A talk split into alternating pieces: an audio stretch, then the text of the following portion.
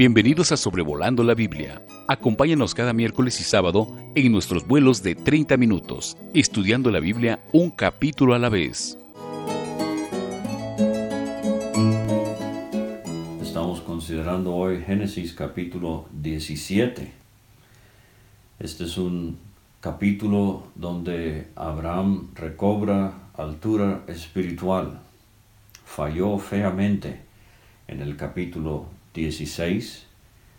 Y así es la vida, querido creyente. Todos tenemos altibajos en nuestra experiencia como creyentes. Abraham ciertamente los tuvo.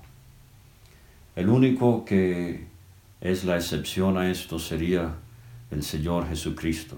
Los puritanos decían de Cristo que Él no tenía puntos fuertes, porque no tenía puntos débiles. Pero no importa la talla espiritual del creyente, todos en ocasiones le fallamos al Señor, pero podemos recuperarnos y restaurarnos y seguir adelante en el camino de la fe. La palabra clave de este capítulo es la palabra circuncisión. Diez veces se menciona y lo vamos a explicar en un momento. Entonces hay que recordar Génesis 17 como el capítulo en donde la circuncisión le es dada a Abraham como señal externa del pacto de Dios con él. El versículo 1 sería clave. Yo soy el Dios Todopoderoso. Anda delante de mí y sé perfecto. Vamos a dividir el capítulo en cuatro secciones. Del 1 al 8 tenemos el cambio de nombre de Abraham a Abraham y los propósitos de Dios eh, con él en el futuro. Versículos 9 a 14, la médula del capítulo, tenemos entonces el rito de la circuncisión como señal externa del pacto de Dios con Abraham. Y del 15 al 22 tenemos el cambio de nombre de Sarai a Sara y los propósitos que Dios tiene con ella. Y finalmente versículos 23 a 27 la impresionante e inmediata obediencia de Abraham al recibir las instrucciones acerca de la circuncisión. Entonces vamos con los versículos 1 a 8 eh, dice el versículo 9, era Abraham de edad de 99 años. 75 años tenía en el capítulo 12, 86 años tenía en el capítulo 16, ahora tiene 99 años. O sea, tiene unos 24 años peregrinando en la tierra que Dios le ha prometido, la tierra de Canaán y le quedan todavía 76 años de vida a, este amigo de Dios. Pero al mencionarse 99 años, y se confirma al final del capítulo, esto tenemos eh, que notarlo porque nos habla de 13 años de este intervalo entre el nacimiento de Ismael y el comienzo de este capítulo. Trece años. Trece en la Biblia generalmente habla de lo que es malo, de rebeldía, de lo que es maligno. Vimos la primera mención en el capítulo 14, cuando cinco reyes sirvieron a Kedorlaomer y otros por doce años, y en el año décimo tercero se rebelaron. Este es un ejemplo de la ley de primera mención en la Biblia. Es una ley de interpretación que básicamente significa que la primera mención de un tema en las escrituras muchas veces va a marcar la pauta de ese tema a, la luz del resto de la Biblia. Por ejemplo, primer libro de Reyes, eh, capítulo 7, versículo 1. Trece años tardó Salomón para construir su propia casa, mientras que al final del capítulo 6 de ese libro se nos dice que en siete años construyó el templo. En el libro de Esther, el día 13 fue el día que se escribió el edicto de la matanza de los judíos para el mes 1, día 13, y se iba a ejecutar esa matanza el mes 12, pero también el día 13. O sea, el día 13 en Esther es un día bastante sombrío. Pero hay otros ejemplos, por ejemplo, eh, en el libro de Josué, Israel le dio 13 vueltas alrededor de la ciudad de Jericó antes de que cayeran los muros. En el libro de jueces, 13 jueces en tiempos de mucha desobediencia y rebeldía, cada quien hacía lo que bien le parecía. En Marcos 7, versículos 21 a 23, el Señor especifica 13 perversidades que emanan del corazón. La palabra dragón, refiriéndose al diablo, aparece 13 veces en el libro del Apocalipsis. Jacob le dice a Faraón, eh, los días de los años de mi peregrinación son 130 años, 13 por 10. Pocos y malos fueron los días de los años de mi vida. En números 16, la rebelión de Coré, Datán y Abiram cobró las vidas de primeramente 250 personas y luego 14.700 personas, o sea, en total 14.950, que es 13 multiplicado por 1.150. Pero eh, vamos a seguir adelante. Dios le dice a Abraham, eh, cuando se le aparece, Dios, eh, vamos a ver, interviene cinco veces en el capítulo, y esta es la primera ocasión. le dice, yo soy el Dios Todopoderoso. Este es un nombre compuesto de Dios, en hebreo El Shaddai. El sería un nombre eh, primario de Dios, Shaddai, eh, otro nombre eh, que significa el autosuficiente, el todopoderoso, el que todo lo suple. El Shaddai, seis veces en Génesis, pero resalta el hecho de que aparece 31 veces en el libro de Job. Esta es una referencia velada, sin duda, al error que cometieron Sarai y Abraham en el capítulo 16. Dios les ha mencionado eh, una descendencia, como la arena del mar, como las estrellas del cielo, como el polvo de la tierra. Pero eh, no tienen hijo, y en su carnalidad en su impaciencia, ellos creen que pueden suplir a Dios con este hijo que necesitan, que Dios necesita ayuda, que ellos pueden acelerar el proceso. Eh, pero Dios no nos necesita. Eh, él se place en usarnos en ocasiones, pero él es todopoderoso, Él tiene un propósito y Él sabe cómo y cuándo y dónde eh, Él va a ejecutar lo que es su plan. Delitz, el famoso comentarista del Antiguo Testamento, él dice de este nombre compuesto de Dios, el Shaddai, el Dios que obliga a la naturaleza a hacer lo que es contrario a sí misma y la somete a inclinarse y ministrar a la gracia.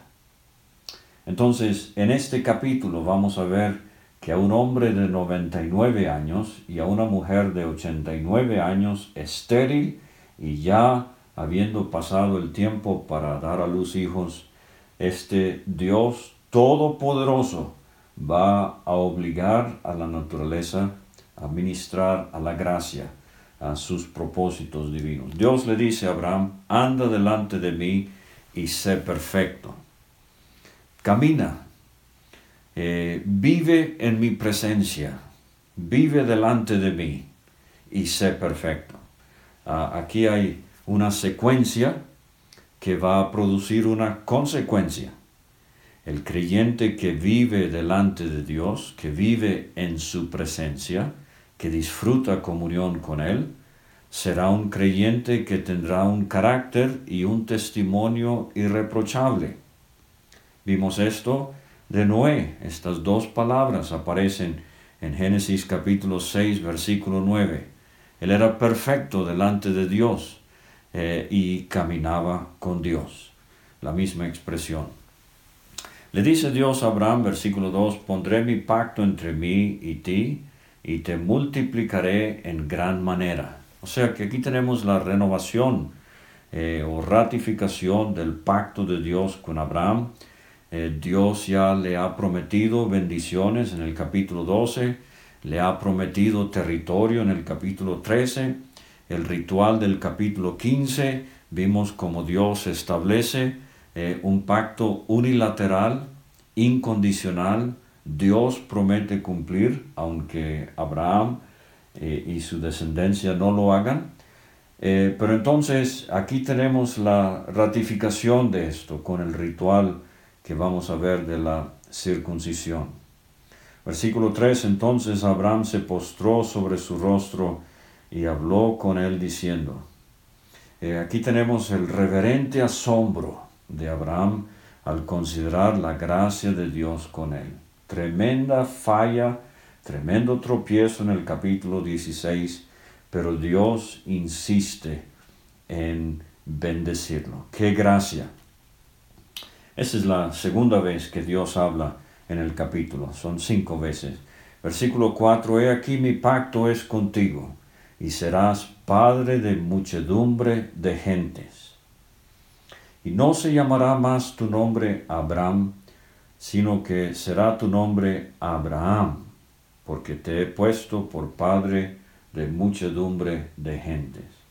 Abraham significa padre exaltado. Mira hacia atrás, quizás a lo que era Taré o algún otro ascendiente de Abraham, o lo que Taré deseaba para Abraham, pero Dios le cambia el nombre y le pone Abraham, padre de muchedumbres. Eh, o sea, este nombre nuevo mira hacia adelante. Es un nuevo comienzo en la experiencia de Abraham. De esto nos habla el cambio de nombre en la Biblia. Sucede con Jacob en Génesis 38. Sucede con Pedro en Marcos capítulo 3, versículo 16. Y el Señor promete al creyente, el que es vencedor, eh, o sea, verdaderamente salvo, le promete un nombre nuevo en nuestra experiencia nueva en la eternidad. Pero fíjese que Dios tiene la autoridad como Dios soberano de cambiarle el nombre a Abraham. Eh, el cambio de nombre e-, es algo que es quizás eh, sumamente importante. No se hace a la ligera, mucho menos que lo haga otro por uno, sin consultar. Yo tuve la experiencia de que cuando me registraron en el registro civil, eh, la persona que escribió el acta de nacimiento cambió mi fecha en vez de poner 22, le puso 24. Y por muchos años viví con esa confusión. Eh, y luego, curiosamente, cuando me inscribí para el servicio militar, la persona llenando la planilla, sin preguntarme, cambió mi religión. Pero el cambio de nombre, aquí Dios le cambia el nombre a Abraham porque hay propósitos eh, para con él. Hay otros nombres simbólicos en la Biblia que uno hace bien en estudiar. Ismael, lo vimos en el capítulo 16, Dios oye. Eh, estamos viendo en este capítulo Abraham, padre de multitud, Sara, princesa, como veremos, Isaac, risa, Benoni, en Génesis 35, eh, Raquel le pone este nombre a su hijo, pero muere, y Jacob le cambia el nombre a Benjamín. el hijo de mi tristeza, dice Raquel, el hijo de mi mano derecha, dice Jacob, y Cabod, en 1 de Samuel capítulo 4, traspasada es la gloria de Israel, le pone este nombre a su hijo, la hija de Elí. Y una de las palabras más largas en la Biblia, Maer Salal Hasbaz, Isaías 8.1, eh, significa el despojo se apresura, la presa se precipita. Y Dios le dice a Isaías que le ponga este nombre a su hijo, porque dice el versículo 4 de ese capítulo, antes que el niño sepa decir, Padre mío, Madre mía, será quitada la riqueza de Damasco y los despojos de Asiria delante del rey eh, de Asiria. Claro, Emanuel, ese es el nombre que le, eh, se le pondría al Señor Jesucristo, Dios con nosotros, Jesús, porque Él salvará a su pueblo de sus pecados. Nombres simbólicos de mucha eh, riqueza y enseñanza. Pero dice el versículo 6, te multiplicaré en gran manera y haré naciones de ti, reyes saldrán de ti. Esta es la segunda vez que Dios le promete a Abraham eh, eh, bendecirlo grandemente. Naciones, pues tenemos eh, por medio de Ismael muchas naciones árabes, 20 naciones árabes o más, los hijos de Setura formarían naciones, Edom, otra nación e Israel, eh, obviamente. Pero dice el versículo 7, estableceré mi pacto entre mí y ti y tu descendencia después de ti en sus generaciones por pacto perpetuo.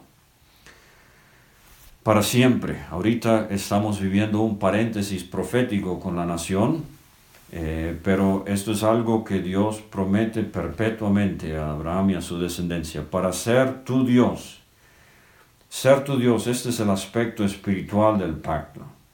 Hebreos 11:16, Dios no se avergüenza de llamarse Dios de ellos. Muy interesante en Hebreos. En Hebreos 2, Cristo no se avergüenza de eh, llamarlos sus hermanos, pero aquí en Hebreos 11, Dios no se avergüenza de llamarse Dios de ellos.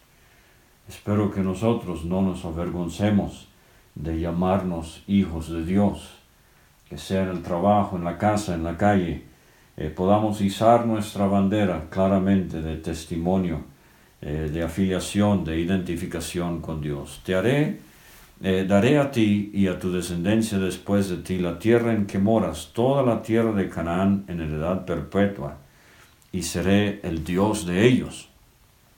O sea, Abraham, voy a ser el Dios tuyo, pero también seré el Dios de ellos. Ahora, eh, Hebreos 11, versículo 9, eh, nos habla de cómo por fe habitó Abraham como extranjero en tierra ajena, morando en, en tiendas. En Hechos 7, Esteban predicando dijo, Abraham no le dio herencia en ella. Lo único que compró Abraham en la tierra fue donde sepultara Sara y donde se sepultaría a él mismo y a, a Jacob y a Lea, etc. Pero eh, Dios le dice, eh, a tu descendencia daré esta tierra en que moras como extranjero y peregrino. Y Dios le dice esto cuando aún no tenía hijo.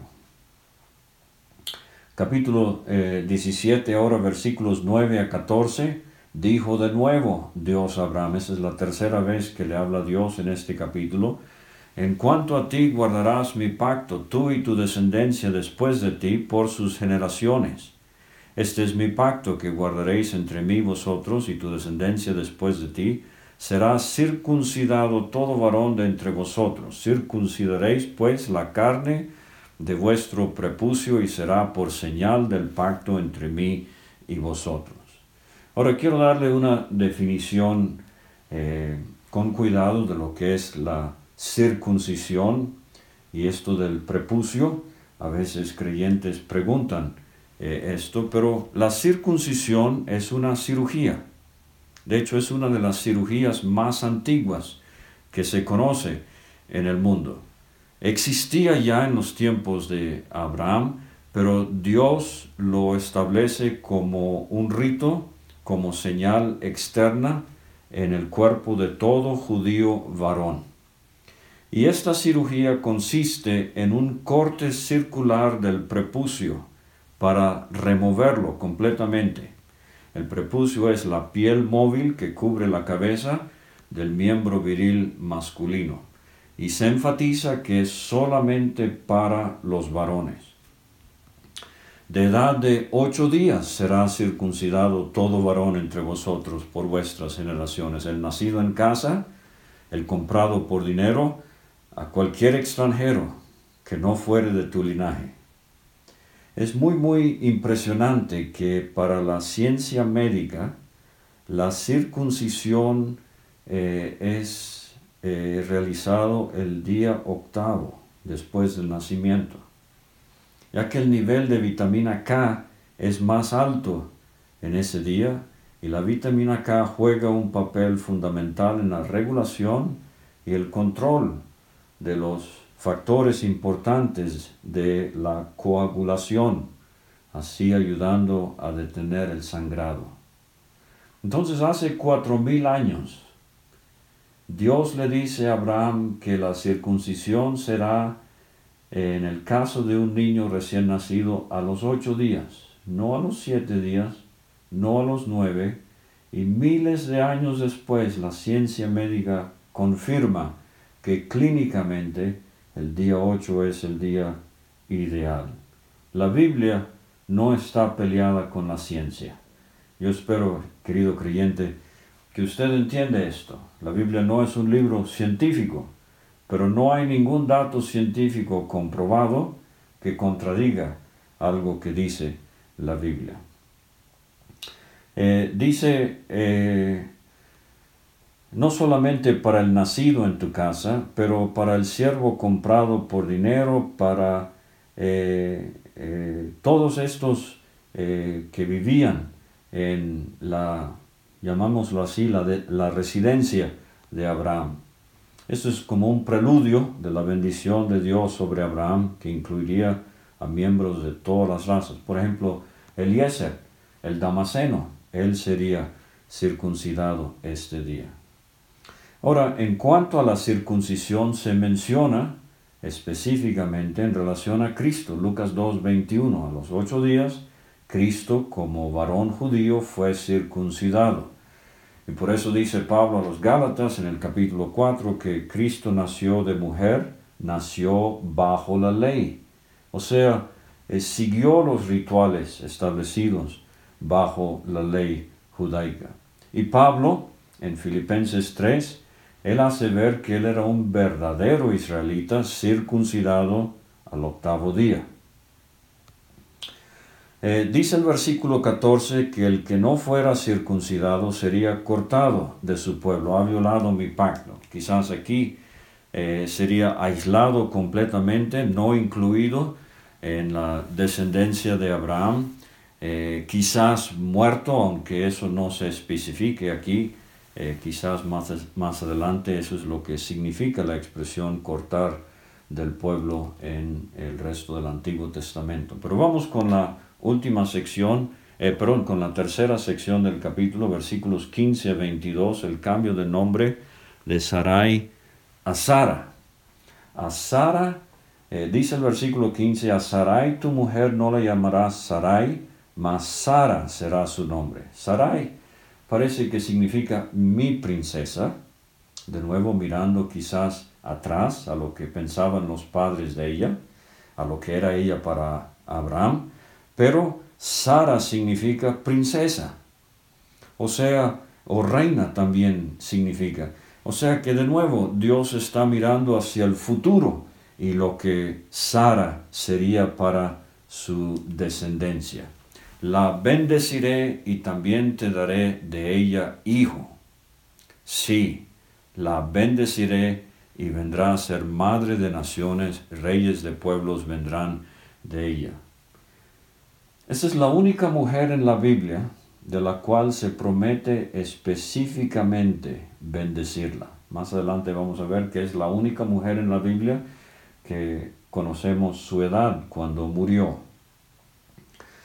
Y esto viene de nuevo, insisto, a la luz del capítulo 16, donde Sarai fue la artífice del plan para que naciera Ismael por medio de Agar. Y a pesar de ese garrafal error, Dios insiste en que Él va a bendecir a Sarai. Dios nunca, jamás descarta a alguien de por vida. Eh, esa es la primera referencia a ella dando a luz. Dios ha intimado esto en este capítulo, en el capítulo 15, en el capítulo 12, eh, eh, pero ahora esta descendencia Dios especifica muy claramente será no por medio de Eliezer, no por medio de Agar, se especifica ahora que va a ser un hijo entre Abraham y Sara. Y reyes, eh, naciones vendrán de ella, Israel, Judá, Edom, los amalecitas, reyes, 41 reyes colectivamente entre Israel y Judá. Pero, claro, este versículo 16 anticipa al rey de reyes, el descendiente de Abraham y Sara, humanamente hablando, por medio de David, Mateo capítulo 1, etc. Versículo 17, Abraham se postró sobre su rostro y se rió. Esa es la segunda vez que Abraham se postra sobre su rostro. Aquí tenemos asombro, santo regocijo, no incredulidad. Voy a tomar el tiempo para leerles Romanos 4:19. Abraham creyó eh, a Dios, el cual da vida a los muertos y llama las cosas que no son como si fuesen. Él creyó en esperanza contra esperanza para llegar a ser padre de muchas gentes y no se debilitó en fe al considerar su propio cuerpo, que estaba ya como muerto, siendo de casi cien años. O la esterilidad de la matriz de Sara, tampoco dudó por incredulidad de la promesa de Dios, sino que se fortaleció en fe dando gloria a Dios, plenamente convencido de que era también poderoso para hacer todo lo que había prometido. Dios todopoderoso es el Dios de este capítulo. Y Sara, dice él, ya de 90 años ha de concebir. Fíjese que ya tienen por lo menos 25, 24 años, 25 años de casados o más. Abraham y Sara. Y él tiene todos esos años llamándola Sarai. Pero Dios le cambia el nombre a, a, Sarai, a Sara, e inmediatamente Abraham usa el nombre nuevo de su mujer, Sara, ya de 90 años, ha de concebir. Aquí tenemos la quinta vez que Dios habla en el capítulo, la última, versículo 18. Eh, ah, respondió Dios, versículo 19, ciertamente Sara tu mujer te dará a luz un hijo y llamará su nombre Isaac. Abraham había dicho, ojalá Ismael viva delante de ti. Pero no, Dios le dice, no estoy hablando de Ismael, tengo propósitos para él, pero estoy hablando de un hijo que vas a tener por medio de Sara, tu mujer. Sara misma dará a luz.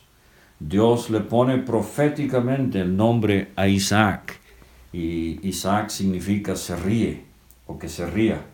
Confirmaré mi pacto con él. En cuanto a Ismael, te he oído. Eso es un juego de palabras. Ismael significa Dios oye. En cuanto a Ismael, también te he oído. Y qué bendición que Dios oye nuestras oraciones. He aquí que le bendeciré. No lo voy a poner a un lado, no lo voy a descartar.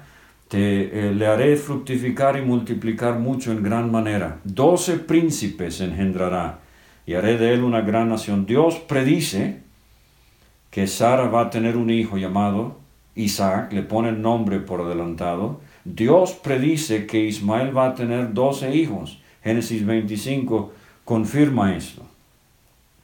Versículo 21, yo estableceré mi pacto con Isaac, no con Ismael.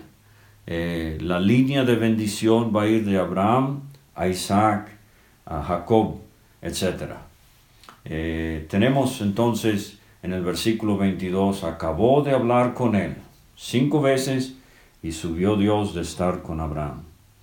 Y versículos 23 a 27 eh, tenemos eh, la obediencia inmediata. Tomó Abraham a Ismael su hijo, sus siervos, comprados por dinero, todo varón de la casa de Abraham, circuncidó la carne del, del prepucio de ellos aquel mismo día, inmediatamente, como Dios le había dicho, completamente. Obediencia inmediata y completa. Y se nos dice que Abraham era de 99 años cuando circuncidó la carne de su prepucio. Ismael tenía 13 años y así también sus siervos fueron eh, circuncidados. Quiero terminar con una breve palabra acerca de la circuncisión. Así como el arco en las nubes fue la señal del pacto de Dios con Noé, así la circuncisión lo es del pacto de Dios con Abraham. Abraham ya era creyente cuando fue circuncidado. Esto es muy importante. La circuncisión dada a Abraham fue mucho antes de la ley. Romanos 4, aunque fue incorporada también durante la ley para el pueblo de Israel. Obviamente, todo descendiente de Abraham tendría que ser circuncidado. Era una marca física en el cuerpo de todo varón judío, marcándolo como descendiente terrenal de Abraham. A veces a la palabra circuncisión se le da un giro eh, que no es físico en la Biblia y se aplica de otras maneras. Por ejemplo, en Hechos 10, la incircuncisión, eh, perdón, en Hechos 10 la circuncisión se refiere a los judíos. La incircuncisión, por ejemplo, en Efesios 2, se refiere a los gentiles. En Hechos 7, cuando Esteban predica a los judíos en la sinagoga en Jerusalén, él los reprocha a que no sean incircuncisos de corazón y oídos. Esto se refiere al problema espiritual de no hacer caso a la voz de Dios, a la incredulidad. Pero en Colosenses 2, versículo 11, la circuncisión no hecha con manos, se refiere a la obra de Cristo en la cruz. Cuando Pablo dice que los colosenses fueron circuncidados en él, se refiere a su identificación con Cristo, o sea, la posición del creyente desde el momento de su salvación. El creyente ha cortado o ha echado de sí el cuerpo pecaminoso carnal en la circuncisión de Cristo, o sea, su obra en la cruz. Pero esto debe tener un efecto práctico en la vida cristiana, haciendo morir lo terrenal. Colosenses 3, versículo 5. Así como la circuncisión era para el judío una marca externa, el sello del Espíritu en la experiencia del creyente es una marca invisible, interna, en el creyente. Efesios 1, 13, 14. lo identifica como hijo de Dios. Pero el bautismo en agua del creyente es una señal externa de una gracia interna. Entonces, la circuncisión no hacía a uno judío, marcaba a uno que ya era judío. Así el bautismo no hace a uno creyente, el bautismo es una evidencia externa de algo que ha sucedido invisiblemente, internamente, en la vida del creyente, o sea, su salvación. Muchas gracias por escuchar y nos vemos eh, pronto para considerar el capítulo 18 de Génesis. Gracias por escuchar este estudio. Escríbenos a sobrevolando la Biblia gmail.com. Visita nuestra página www.graciamasgracia.com. Hasta la próxima.